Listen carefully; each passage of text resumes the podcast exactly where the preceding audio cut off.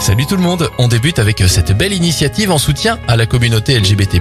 Lego vient de lancer sa toute première collection de figurines arc-en-ciel. Objectif, rappeler que chaque individu est unique et promouvoir aussi l'ouverture d'esprit chez les petits et les grands.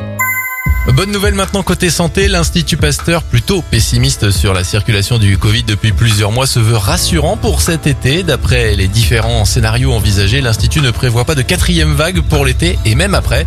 On se dirige donc vers un été sans trop d'encombre avec des conditions favorables. L'Institut Pasteur prévient tout de même qu'il ne faudra pas relâcher les gestes barrières et qu'il faudra maintenir le rythme de vaccination. Enfin, bonne nouvelle, le 3919, le numéro d'aide aux personnes victimes de violences conjugales sera bientôt joignable tous les jours, 24 heures sur 24, avant la fin du mois d'août. À ce jour, le service n'était jusqu'à maintenant ouvert que de 9h à 21h. C'était votre journal des bonnes nouvelles, vous pouvez le retrouver maintenant en replay sur notre site internet et notre application Radioscoop.